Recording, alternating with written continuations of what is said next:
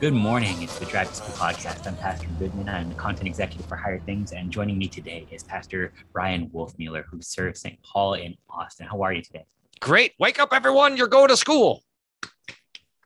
I love the energy. Um, I need the coffee. Uh, thanks so much for joining us today. Uh, we've been uh, with, with, Pastor Wolfmueller tackling just your questions, the things that you want to know. Um, and so, since you don't want to hear uh, me talk, I'm just going to ask, uh, Pastor, what do I do if I don't want to live forever? Ah, it's a great question. Uh, this is um, it's okay. So the first thing when it comes to that question to realize is that we all, in one way or another, want the wrong stuff. So um, so we're born. Some of the things we want are good. Some of the things we want are bad. Some of the things we want are neutral. Sometimes we want too much of the right thing or not enough of the right thing. So so part of our Christian life is a battle over our wants. A battle over our desires. And we want to remember that Christianity is not this is not like hey you should follow Jesus cuz then he'll give you the carrot of eternal life. No, uh, we follow Jesus. We trust in Jesus because he is the true God who loves us and has given himself up for us. So eternal life it's not like eternal life is the ends and Jesus is the means. No, Jesus is the end and his life is eternal. And so when he shares his life with us, we live forever. Now, if we say, well, I don't, so I don't want to live forever, it's a good question to say, well, why not? And maybe it's because I get tired, you know, just being awake for like 12 hours in a day. And I can't imagine being awake for 12 million years or something like this. But our ideas of forever are really just ideas of a really long time. We can't sort of set it free from our own temporality. So, um, if you don't want to live forever, it's good just to know that, well, um, you don't always get what you want. and Jesus will give you eternal life and it'll be good. And when you get there, you'll love it.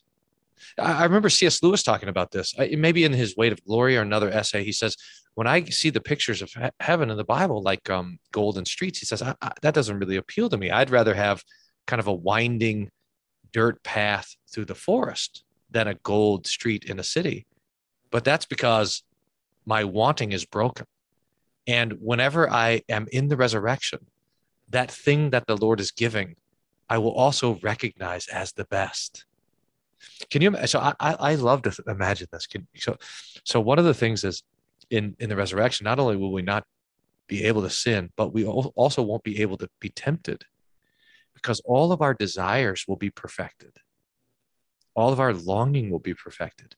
And so there'll be this perfect match between what I desire and what I have, what I long for and what the Lord gives. Ah, it's so beautiful. It's all, it's even hard to imagine. That's that's a really interesting point. You said our wanting is broken, and so you're right. Some things I want that I, I definitely shouldn't, and God's very clear in His Word. But there are other places where my wants get broken by somebody else's sin just as well. So like I might not want to go to school because not because I don't want to learn, but because I don't want to get bullied. Um, mm-hmm. Um, I wonder how much of you know the the frustration with wanting to live forever is an understanding of, of a, a, life that is rooted in sin and, and suffering that comes with it. Mm-hmm. That's right. So so the eternal life really is the deathless life. And so it's it's life completely expunged from death completely expunged from sin. And it's almost beyond our comprehension. Uh, I, I, was thinking about this the other day because uh, at the deaf church we were talking about how you know in the resurrection we'll be able to hear but in a way all of us even hearing people are deaf we just as an example are surrounded by the angels. You and i harrison are surrounded by the angels. The people who are listening to us are surrounded by the angels and those angels are singing the praises of god but we just don't have ears to hear it. But in the resurrection uh, our, our senses will be awakened to all of that glory that's around us so that no eye has seen no ear has heard the things that the lord has in store for those who love them. There's a the, the the the joys of that life are almost by definition incomprehensible to us we just we just can't get there to the joy of that life and so Uh, and so we know that um, mm, there's good things that are waiting for us that we can't even imagine. And and if and if our imagining, if whatever it is that we imagine about eternal life or whatever it is we imagine about heaven is not, it kind of doesn't appeal to us, then we recognize even how how broken we are. It's like the person who tastes the finest of wines and thinks it tastes disgusting, right?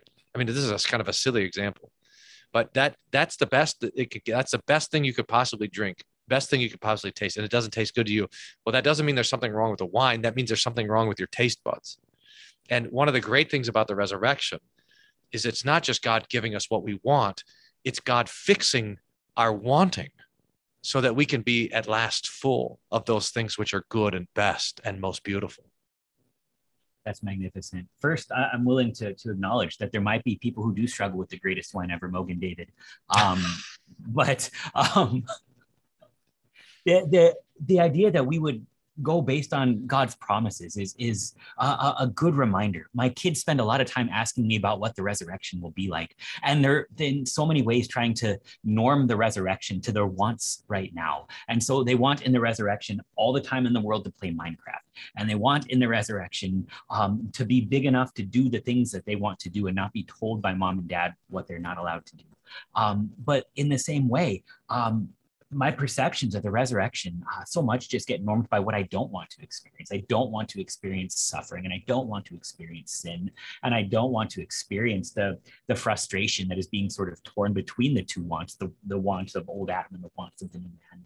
Um, but instead, with with uh, this, we simply have a, a picture of the risen Lord.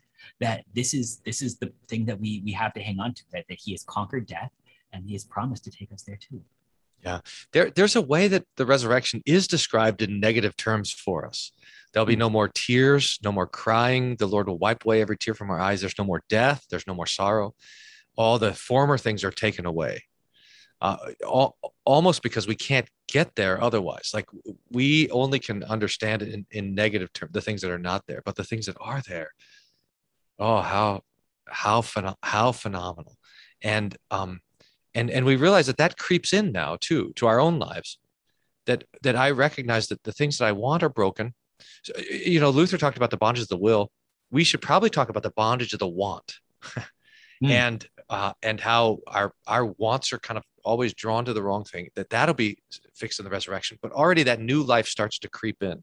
So when we when we pray the lord's prayer the lord is teaching us to desire you know his name his kingdom his will. Those are the things that we ought to want the things that the lord wants to give to us.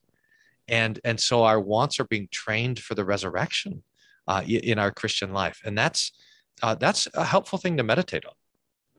Absolutely. So then if i don't want according to to god's promises then we, we get to hold up our wants and say is this in line with god's law? But also we get to hear god's gospel. And there there our wants are normed to things that are called good. Yeah that's right that's right. And and it turns out of all of all things most surprisingly that the Lord wants us. that he desires us as his children, that he wants our life to never end and be eternal. And so when we pray, Lord, not my will, but your will be done, we're, we are admitting, in fact, that his will is a good and gracious will for us. And so it could be, I, I don't want to live forever, but Lord, not my will, but your will be done because your will is best. My will is broken. Your will is perfect. And your will is also for me. That's magnificent. Thank you, Pastor. You're welcome. All right. Thanks for joining us today on the Drive to School podcast. Like, subscribe, share, uh, and uh, tune in next time. Thanks so much.